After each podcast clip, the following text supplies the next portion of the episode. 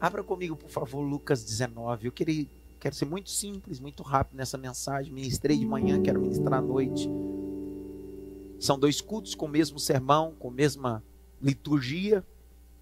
Porque se eu pregar dois sermões distintos, os irmãos, se a gente fizer cultos diferentes, não tem finalidade. Né? Então, são o mesmo sermão de manhã à noite. É um sermão muito simples.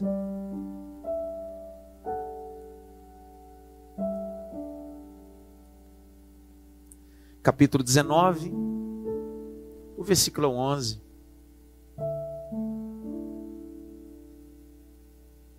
Microfone aí, Jaque.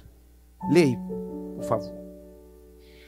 Ouvindo eles estas coisas, Jesus contou uma parábola. Visto estar perto de Jerusalém e lhes parecer que o reino de Deus havia de manifestar-se imediatamente. Para. Se você puder em casa ou no templo e tiver o auxílio de uma caneta, pense que será importantíssimo circular essa expressão. O reino de Deus havia de se manifestar imediatamente. Continua. Por isso Jesus disse: Certo homem nobre partiu para uma terra distante, a fim de tomar posse de um reino e voltar. Circule a palavra voltar. Voltar. Continue. Chamou dez dos seus servos, confiou-lhes dez minas e disse-lhes: Negociem até que eu volte. Quantas minas? Dez. Eu recebi essas dez minas e o que eu devo fazer com elas? Está escrito. Fazer o quê? Negociar. Não existe negociar sem network, sem se relacionar não com as minas, mas com as pessoas. Então a coisa mais importante não é nem as minas, nem os talentos, mas as pessoas.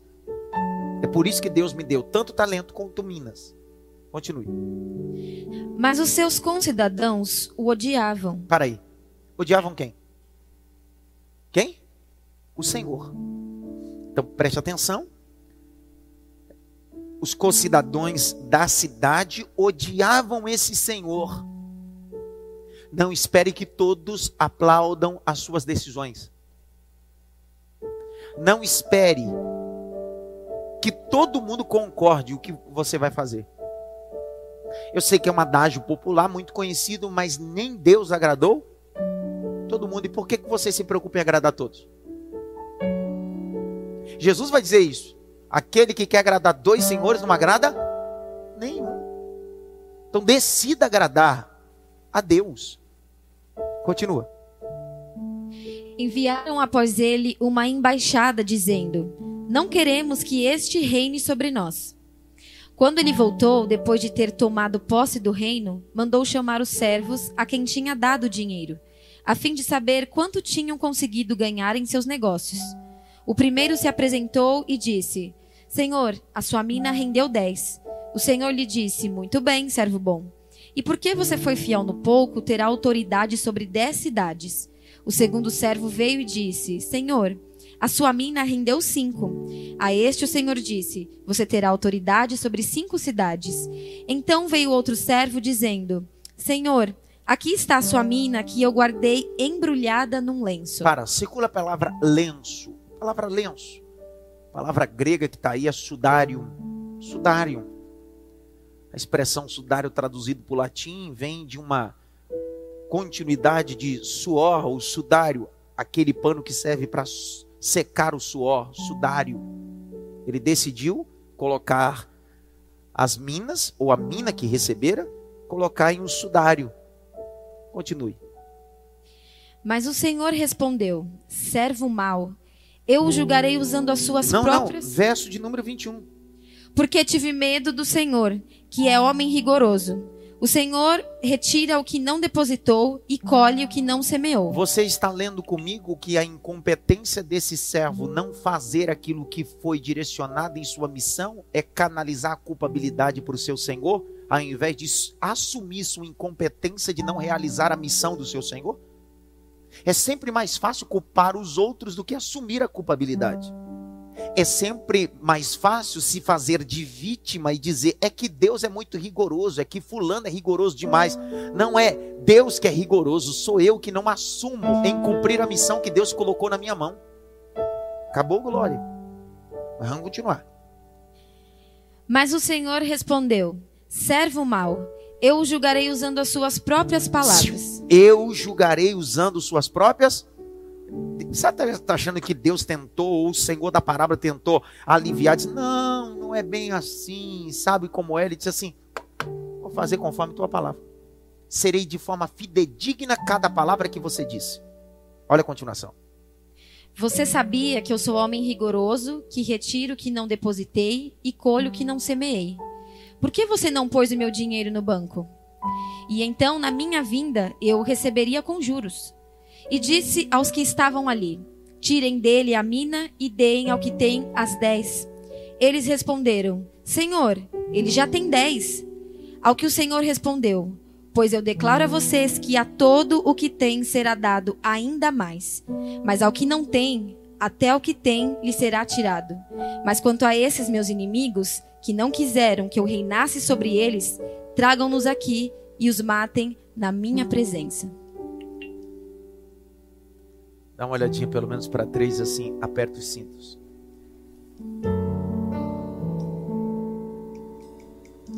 Vai ter turbulência, mas a gente vai aterrissar, vai dar tudo certo. O ministério de Jesus é feito de uma forma clara e específica. Uma das formas claras e específicas de Cristo é comunicar sobre o seu reino. O Deus do reino. Eu penso que é um dos assuntos mais difíceis de falar, principalmente tendo em vista que entendemos muito mais rei, do reino horizontal do que um reino vertical. São dois reinos completamente distintos, até que a palavra tenha a mesma definição, mas a sua missão é completamente distinta. Por isso que Jesus, durante três anos e seis meses do seu ministério, decidiu ensinar a um grupo de pessoas o máximo possível sobre o seu reino. E o que é o reino? O que é o reino da graça? O que é o reino de Cristo? Primeira coisa é que durante três anos e seis meses, Carlinhos, redobre a atenção, Jesus propôs 40 parábolas. E dessas 40 parábolas, Jesus fala sobre oração, fala sobre moral, sobre relacionamento. Só que Jesus investiu mais tempo falando sobre reino de Deus. Charles Handel Spurgeon vai dizer, o príncipe dos pregadores do século XIX, que o maior desafio de Cristo é falar para um público carnal sobre coisas espirituais. Augusto Cury, psicopedagogo, um dos maiores ateus que o Brasil já teve agora convertido, por quê? Porque encontrou Jesus após é, mergulhar na história de Cristo e descobrir que Cristo não é só um Cristo histórico, mas um Cristo Deus encarnado. É Augusto Cury que disse: quando você tiver dificuldade de falar com alguém, conte-lhe uma história. A história sempre facilita a compreensão dos seus ouvintes. Então Cristo decidiu falar de forma parabólica. Essa é a parábola. Parábola que às vezes nós confundimos ela com outra parábola que não tem nada a ver. A parábola de Mateus 25, 14 fala sobre a parábola dos talentos. Nessa parábola de Mateus 25, 14, Jesus vai propor dizendo que haviam três servos, ao contrário da parábola do capítulo 19, que são dez minas. Valores completamente distintos e quantidade de servos completamente distintos. Dá talento? Três servos. Para um, ele dá cinco talentos. Para outro, ele dá dois talentos. Para outro, ele dá um talento. Ao contrário dessa parábola de Lucas capítulo 19, verso 11, tem dez servos. E eles recebem minas. E é engraçado que a única coisa que obedece o princípio ali é que Deus decidiu entregar os seus bens a escravos, a servos. A palavra escravo ali é uma palavra grega, doulos, homens sem vontade própria, homens que nasceram para fazer a vontade do seu Senhor me permita fazer um adendo aqui importantíssimo. Eu não sou escravo por obrigação, eu sou escravo de orelha furada. É como o apóstolo Paulo diz: Eu decidi servir ao Senhor por gratidão por tudo que ele tem feito por minha vida. Alguém outro dia disse bem assim: Pastor, eu era escravo do diabo e agora eu sou filho de Deus. Não, não. Quando eu aceitei Jesus, quando eu recebi Cristo na minha vida, o meu status não mudou. Eu era escravo do diabo, agora sou escravo de Cristo. O que mudou não foi o status, foi senhorio. Antes o meu senhor era o diabo, agora o meu senhor é Jesus Cristo.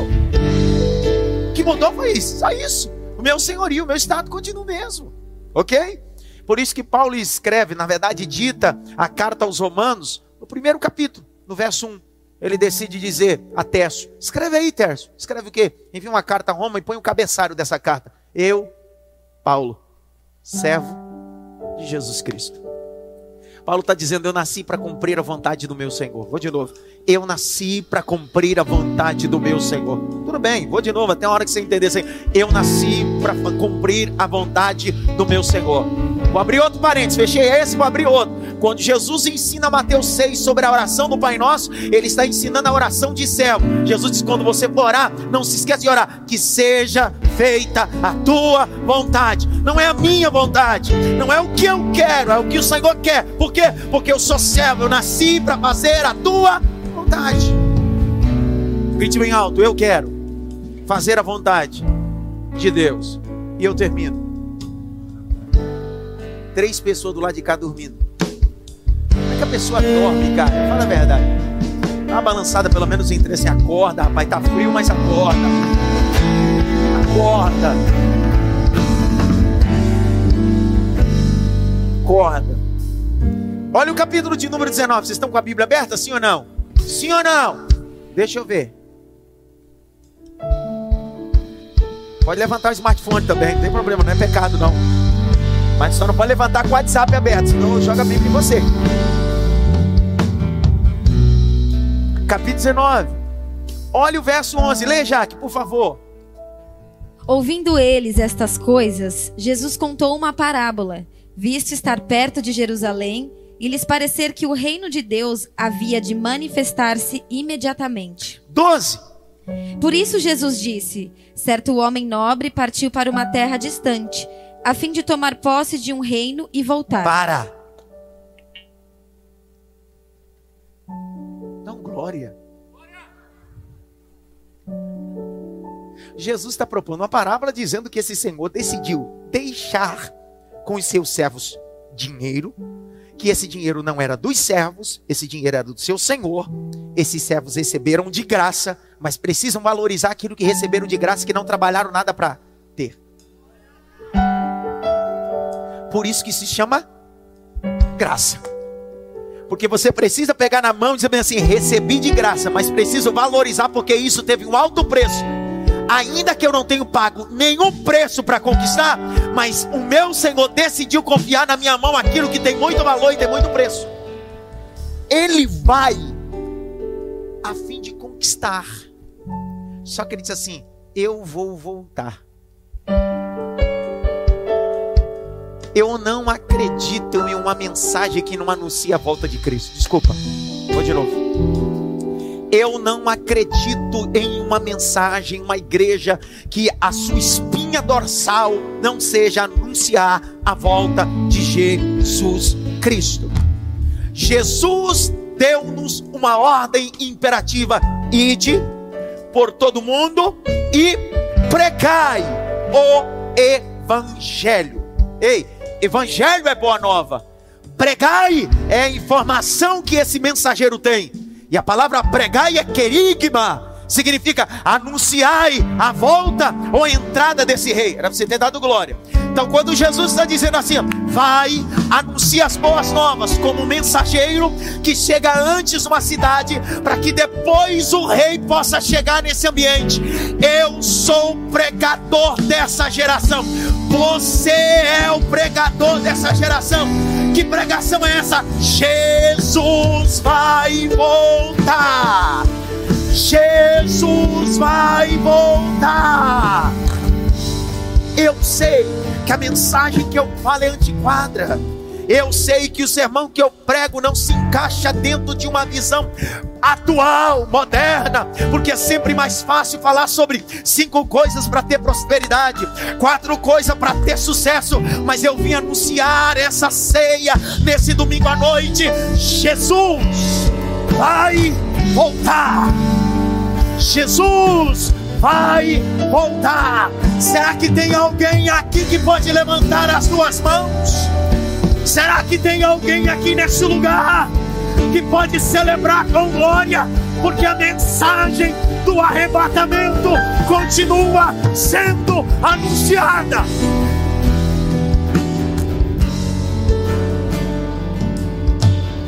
Parece que as mensagens atuais não falam mais sobre a volta. Ninguém quer que Jesus volte mais. Tá bom do jeito que tá. Ei.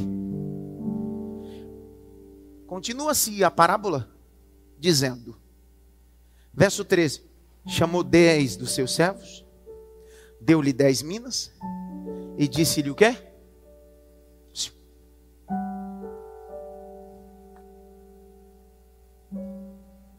Tem como alguém negociar alguma coisa e não ter contato com outras?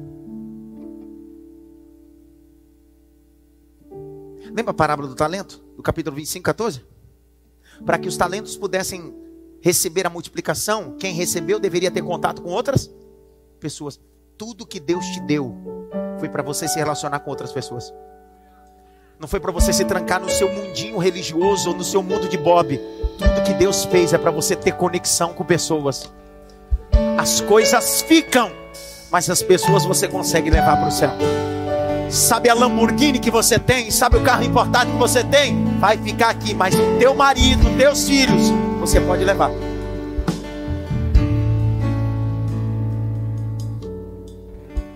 Eu termino. Grite bem alto. Jesus está falando sobre o reino. Grite mais alto sobre o reino. Que reino é esse? o reino da graça. Que reino é esse? Que bendito reino é esse? Porque a Bíblia fala tanto sobre reino. Primeira coisa que você precisa anotar e entender: o reino de Deus não é um movimento denominacional. O reino de Deus não é uma denominação. Toda igreja que se intitula como porta-voz única do reino de Deus, essa igreja unicista. Unicista é uma denominação que se acha ou entende-se que através dela, só através dela, as pessoas alcançarão o reino. Mentira. Toda vez que você diz assim, o reino verdadeiro de Deus só é apresentado e conhecido através da Deus e Amor, Assembleia de Deus, IMAF, Metodista, Batista, Assembleia do Belém, do Braz, mentira! Todas essas denominações só anunciam um reino, mas o reino não é exclusivista desse movimento ou dessa denominação. O reino de Deus está acima de movimentos. Vontade de falar uma coisa, mas não posso. Vem para cá, que aqui é a igreja verdadeira, unicista. Aqui não é uma igreja verdadeira, aqui é mais uma igreja verdadeira como essa, tem várias por aí. Vem para cá porque aqui é a única igreja bíblica. Mentira! Eu conheço em Guarulhos, porque eu resido em Guarulhos. Eu passei outro dia numa igreja que nem som direito tinha. Era uma pastora pregando. Eu acho que tinha no mínimo 12 pessoas. Sabe que essa mulher estava pregando? Jesus vai voltar. Você precisa se converter. Ela não tem a estrutura que eu tenho, mas ela também faz parte de uma igreja que prega a verdade. Preste atenção. O reino de Deus não está submisso a movimentos religiosos, nem denominacionais. O reino de Deus não é um movimento. O reino de Deus não é. Rapaz, olha, o reino de Deus está no Canadá. Aí vão um bando de gente lá para o Canadá. Não, o reino de Deus está em Santarém. Vamos lá para Santarém. O reino de Deus está em Belém do Pará. Vamos para Belém do Pará. O reino de Deus está na Vila Maria. Não, não. O reino de Deus não é um movimento. O reino de Deus não é um endereço. O reino de Deus não é um CNPJ, não é um número de inscrição, não é uma razão social, não é uma ata, não é um estatuto. Eu vou de novo. O reino de Deus não é humano. Pergunta para mim então, o que é o reino de Deus, pastor? Pergunta. O reino de Deus não é um movimento. Abre a Bíblia. Lucas 17, verso 20 a 21. A Jaque só vai ler. Se você entender da glória, se não entender da glória também, você entender. Capítulo 17, verso 20 e 21. Lê, Jaqueline. Indagado pelos fariseus sobre quando viria o reino de Deus, Jesus lhes respondeu: Respondeu o quê? O reino de Deus não vem com visível aparência. Nem dirão ele está aqui ou lá está ele, porque o reino de Deus está entre vocês. Posso simplificar sim ou não? É mais ou menos assim o que é o reino de Deus. Aonde estiver dois ou três reunidos em meu nome, eu estarei no meio vós.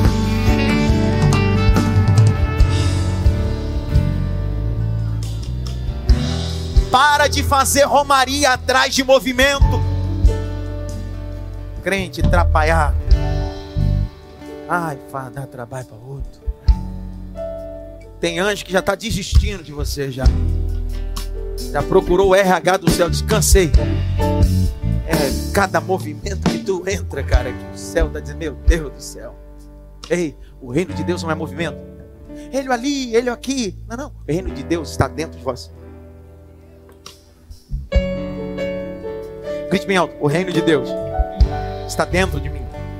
Mais alto. O reino de Deus está dentro de mim. Pastor, o que é reino de Deus? Pergunta, pastor, o que é reino de Deus? Não é daqui.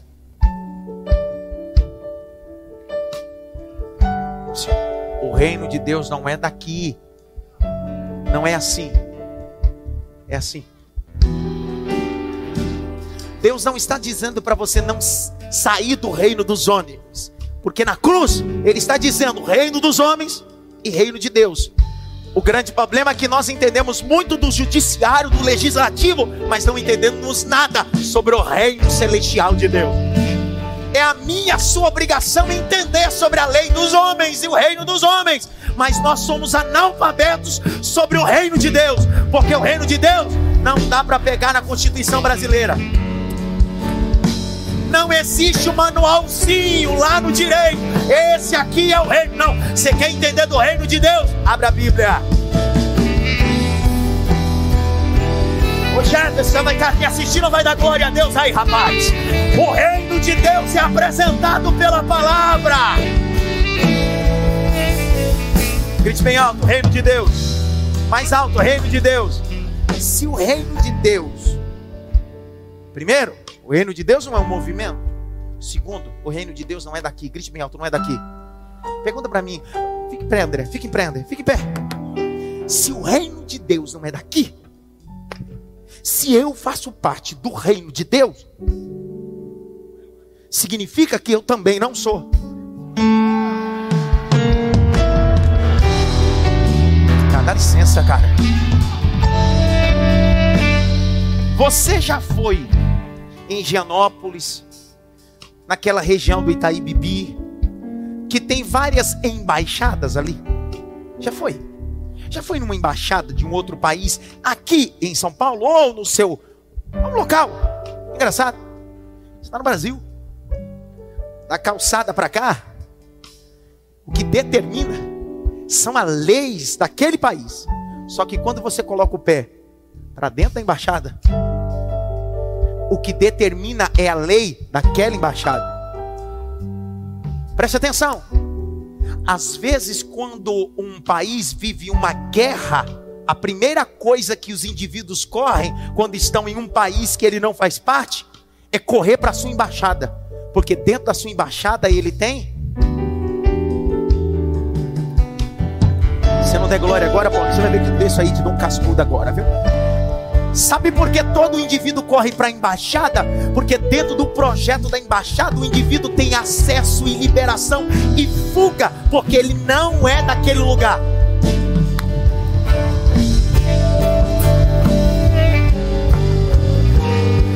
Na guerra da Ucrânia com a Rússia, todos gritavam, diziam assim: corre para a embaixada, porque se você chegar na embaixada, eu garanto transporte, eu garanto salvamento. Nós somos a igreja do arrebatamento que estamos dentro do propósito, rapaz. Embaixada de Deus.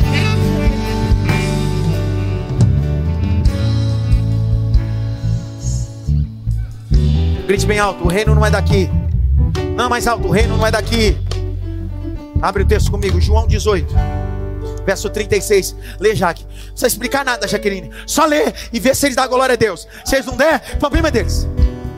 Jesus... 18, 36. Vai, Jaqueline. Jesus respondeu. Respondeu o quê? O meu reino não é deste mundo. Se o meu reino fosse deste mundo, os meus ministros se empenhariam por mim, para que eu não fosse entregue aos judeus. Mas agora o meu reino não é daqui.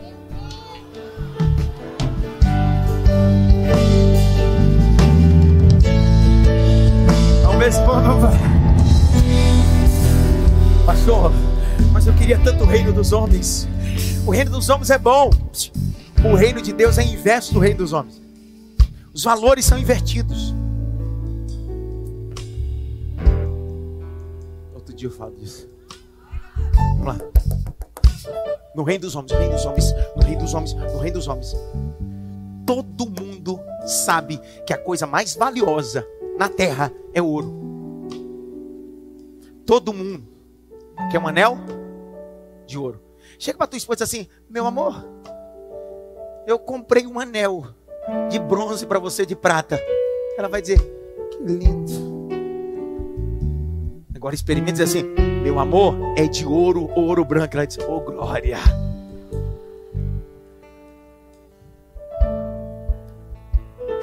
Até o César, que usava folhas de oliveira, só que as folhas de oliveira eram de quê? Ouro.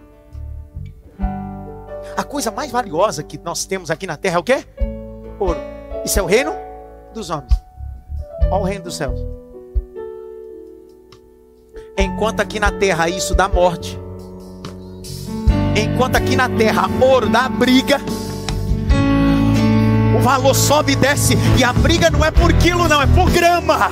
Cada grama é uma luta. Lá no céu, isso é, não tem valor nenhum.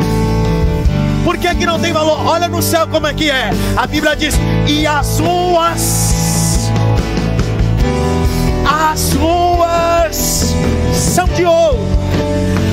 Olha o que Jesus está dizendo. Aí na terra serve para colocar na cabeça de um rei. Aqui no céu serve para você pisar.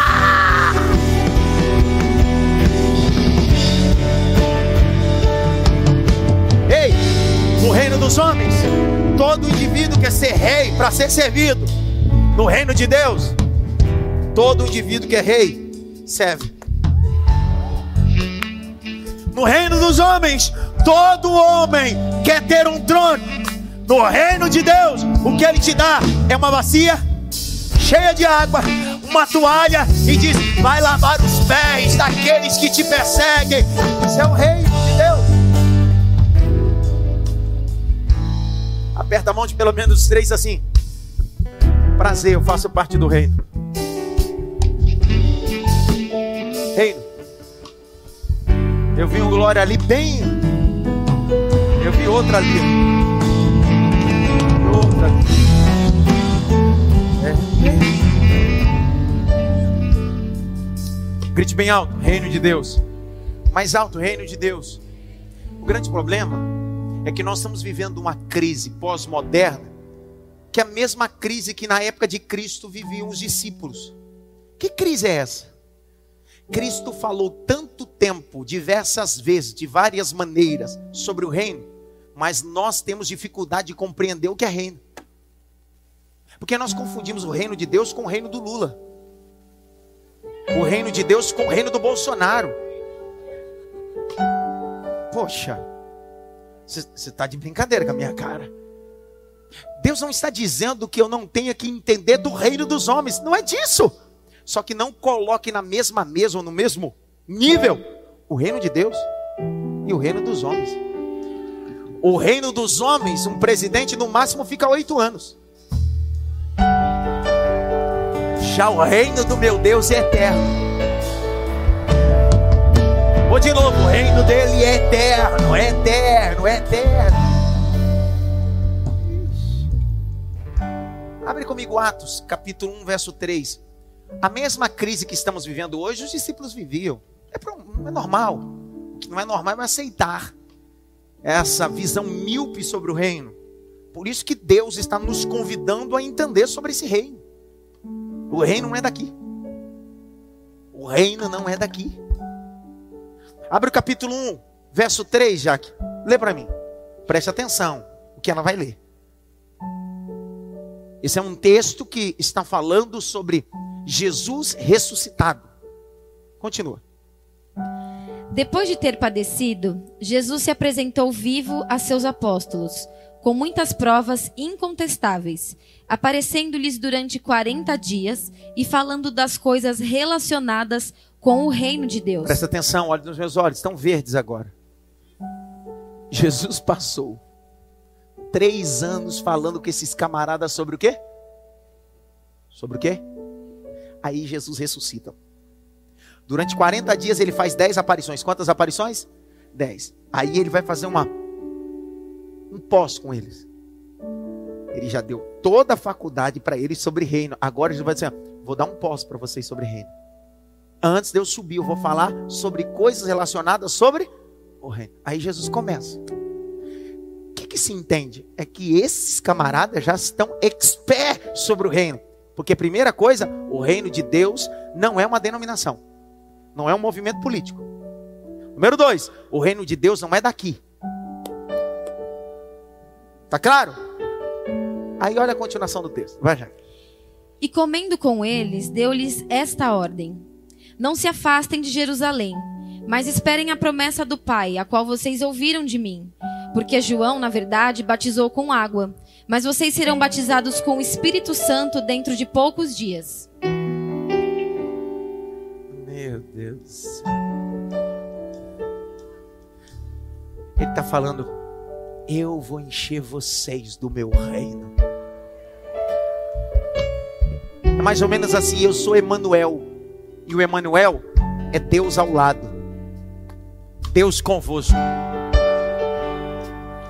quem eu vou enviar não é Emanuel, é Imenel, in dentro, nem homem, é o Deus, é Deus dentro do homem. O reino vai entrar. Tá tudo bonito, sim ou não? Continua a leitura no pós deles. Então os que estavam reunidos com Jesus. Quem é que estava reunido com eles? Os discípulos. Quem? Que passaram três anos recebendo o quê? Instrução sobre o quê? Reino. Jesus ressuscitou para falar de coisas relacionadas a. Então Jesus disse: Ele sabe. Vai. Será este o tempo em que o Senhor irá restaurar o reino a Israel? Meu Deus. Jesus está falando de Israel. Os discípulos estão perguntando: será que é nesse tempo que o Senhor vai restaurar Israel? Jesus está dizendo: Meu Deus, cara, o meu reino não é daqui. Por que, que eles estão preocupados sobre restaurar Israel? Porque Israel está debaixo do jugo romano.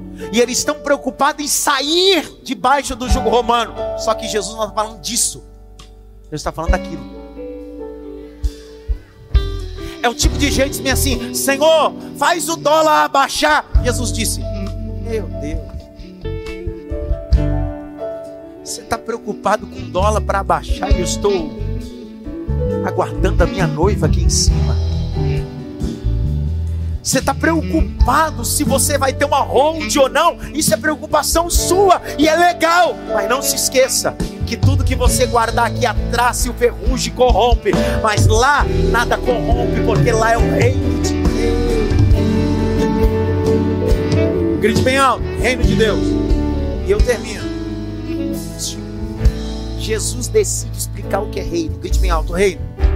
Ó, Mateus capítulo 13, abre aí rapidinho.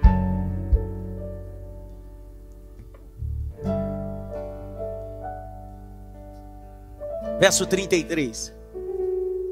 Mateus 13, 33. Lê, Jaque. Jesus lhes contou ainda outra parábola. O reino dos céus é semelhante ao fermento que uma mulher pegou e misturou em três medidas de farinha até ficar tudo levedado. Presta atenção. Se você ler o verso 34, Jesus vai explicar a parábola, sim ou não? Não. Porque tem coisa que é autoexplicativo. É tão carregado de coisas cotidianas que são desnecessárias. A explicação. Jesus está dizendo: o reino de Deus é como um fermento. É como o quê? Não é como a massa. Porque a massa sou eu. A massa é você. O reino é o fermento. Vamos lá. Jesus disse que ele pega o fermento que é o reino e introduz aonde? A palavra introduzir é uma palavra grega. Rasgar a massa. Colocar dentro. Colocar o quê? Está dizendo assim, ei, se é reino, não pode estar sobre, tem que estar introduzido. Porque às vezes nós estamos no culto e o reino de Deus é liberado, que é a palavra, para encontrar como uma boa semente um coração, uma terra fértil, mas ela fica sobre. E infelizmente não muda nada, simples, porque eu não permito que esse reino de Deus abra massa eu não me rasgo na presença dele. Preste atenção. Luiz Pasteur, 1859. O cara, o químico francês da pasteurização, ele descobriu que há uma diferença entre fermento químico e fermento biológico. Pasteurização. Fermento biológico, a diferença do químico, biológico, quando você introduz na massa, ele tem micro-organismos que estão adormecidos. Só que quando eles são introduzidos em uma massa, eles despertam e começam a trabalhar em combustão de dentro para fora. William Barclay, um dos mais brilhantes teólogos, vai dizer: a ideia dessa combustão, dessa fermentação, traz dois princípios. Primeiro deles, se é reino de Deus, o reino de Deus não é de fora para dentro, mas é de dentro para fora. O reino de Deus não é aparência, não é o terno, nem o blazer, nem a gravata que eu coloco. O reino de Deus é uma mudança de comportamento, é uma mudança de caráter, é uma mudança de conteúdo. Não é aparência de cristão, é cristão. William Barker vai falar a segunda coisa, e eu fechei. E é o mais importante. Não existe reino de Deus se não passar pelo processo do descanso da massa, silencioso e lento. Quando você abre a massa, introduz o fermento e fecha a massa, você não pode utilizar já a massa. Você precisa pegar essa massa e colocá-la para descansar. Existem alguns processos nesse ambiente de descanso. Precisa ser um ambiente onde ela, essa massa possa estar o quê? Coberta. E é engraçado que quando ela começa a crescer, não faz barulho.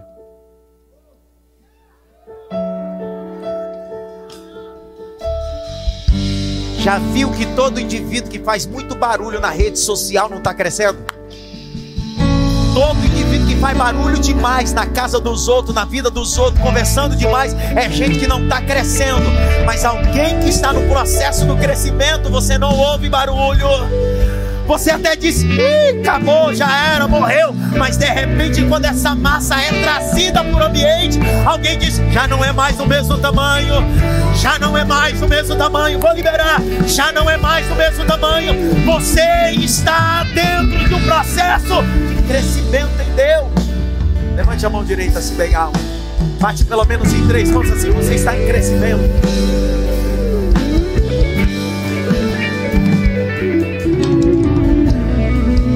Grite bem alto, reino de Deus.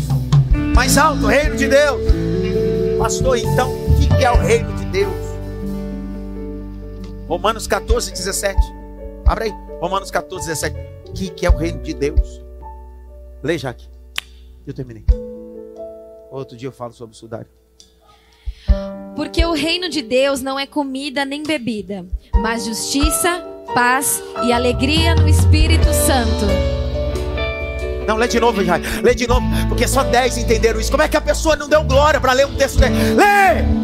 Porque o reino de Deus não é comida nem bebida, mas justiça, paz e alegria no Espírito Santo.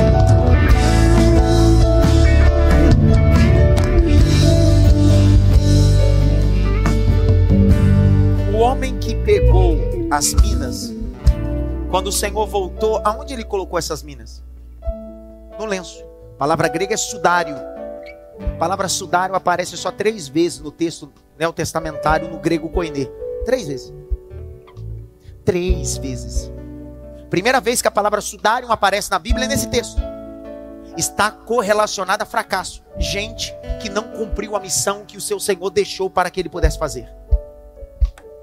Segunda vez que aparece a palavra sudário, está em João 11:44. O texto diz que era o sudário que foi colocado sobre a face de Lázaro, representava a morte.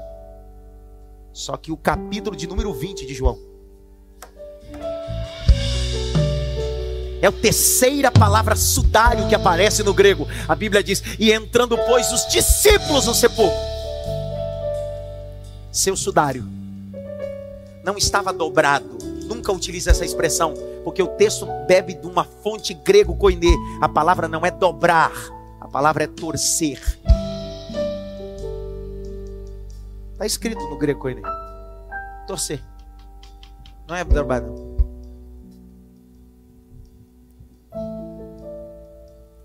Fica em pé, Jair. Aquele glória lá. Tá bom. Abre comigo João 20. Eu só, eu só leio e a gente vai para a ceia. João 20. Oh, bendito seja. Versos 6 e 7.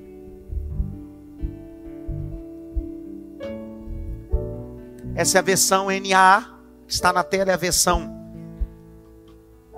Sociedade Bíblica, lançada pela uma Bíblia comentada por mim, que é a versão mais atualizada que tem de 2017, obedecendo o cunho linguístico. E ela já trabalha o texto nessa perspectiva, bebendo da fonte dos originais. Leia. Simão Pedro, seguindo, chegou e entrou no túmulo. Ele também viu os lençóis.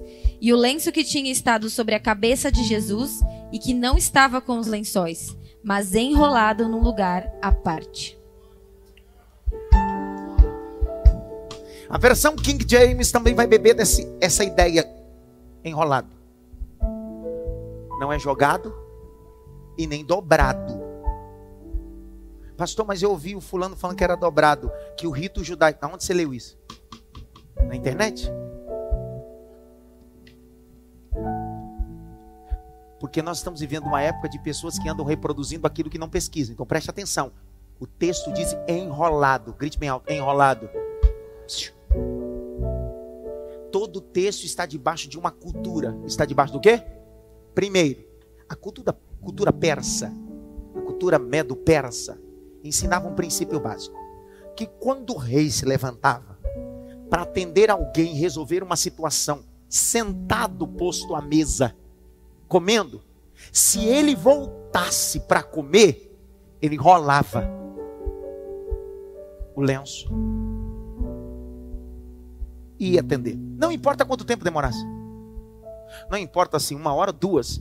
Qualquer pessoa que olhasse dizia bem assim: não posso tirar a mesa. Porque ele vai voltar.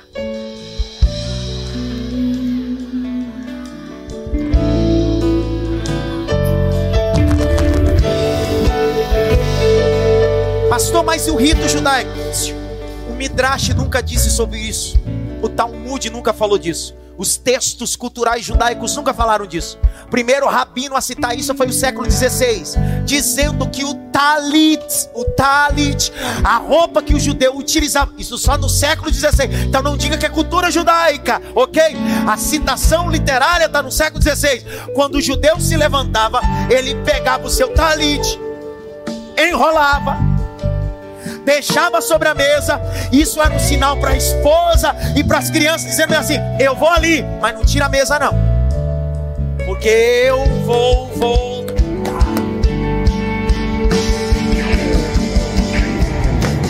Eu não acredito que você vai dar fora, senão eu vou pular daqui. Olha o que a Bíblia está dizendo, ei! O primeiro sudário falava de fracasso, o segundo sudário falava de morte, mas o terceiro sudário é: Eu vou voltar!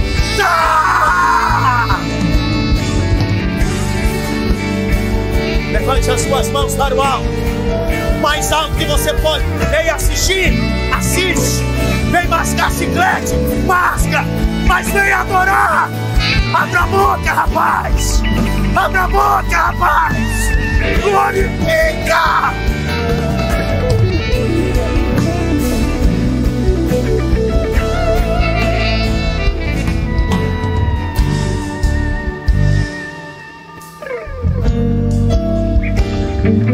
O que era de vergonha, o que era minha morte, virou a promessa.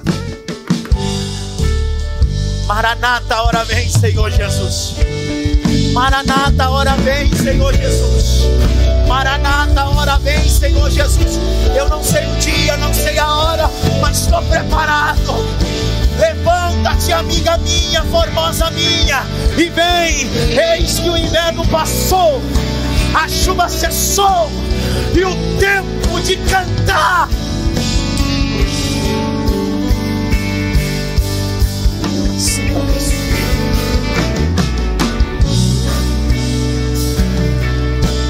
Vamos ceiar. Vamos ceiar, vamos ceiar, vamos Sudário, lugar das minhas desculpas pela missão que eu decidi fazer ou realizar. Sudário, lugar de morte, aonde quando alguém morre é colocado sobre sua face. Sudário, sinal que ele vai voltar.